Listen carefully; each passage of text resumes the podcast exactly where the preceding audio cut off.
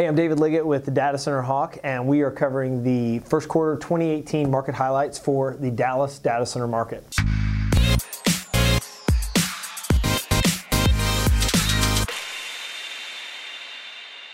The first quarter was actually really interesting in Dallas. There were a couple things that we saw um, across the DFW area.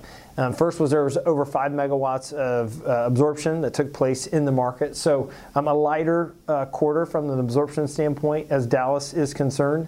Um, but there is some demand here that's taking place as well as some um, some supply that's been delivered that we think will be um, taken down in the second quarter and the third quarter. Um, and so we, we feel like Dallas is in a, a decent position. You know, you have one of the most competitive data center operator communities here. And uh, we think the absorption number will climb in Dallas in the next couple quarters, but we'll have to see. Another trend that we've seen in Dallas uh, over the last uh, quarter and even in 2017 was the supply really pushing towards uh, the northern suburbs. And so we've seen areas like Allen we've seen areas uh, in the Alliance and kind of Fort Worth area grow.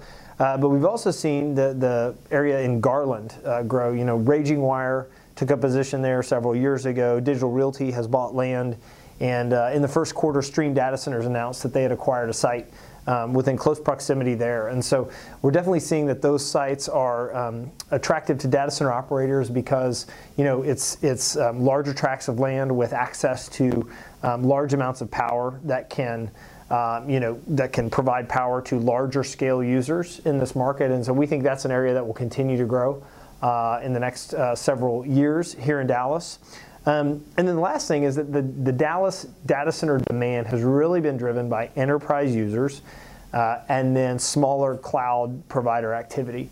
So Dallas is yet to see a large uh, hyperscale cloud transaction. And we do think that uh, you know, in 2018, that will take place. We think the way that data center operators are building here, the cost components here, um, that, that one of those transactions will take place in this market but it hasn't happened yet. And so the Dallas demand has really been anchored by um, you know smaller size deployments from either enterprise users or uh, you know cloud operators that have smaller deployments.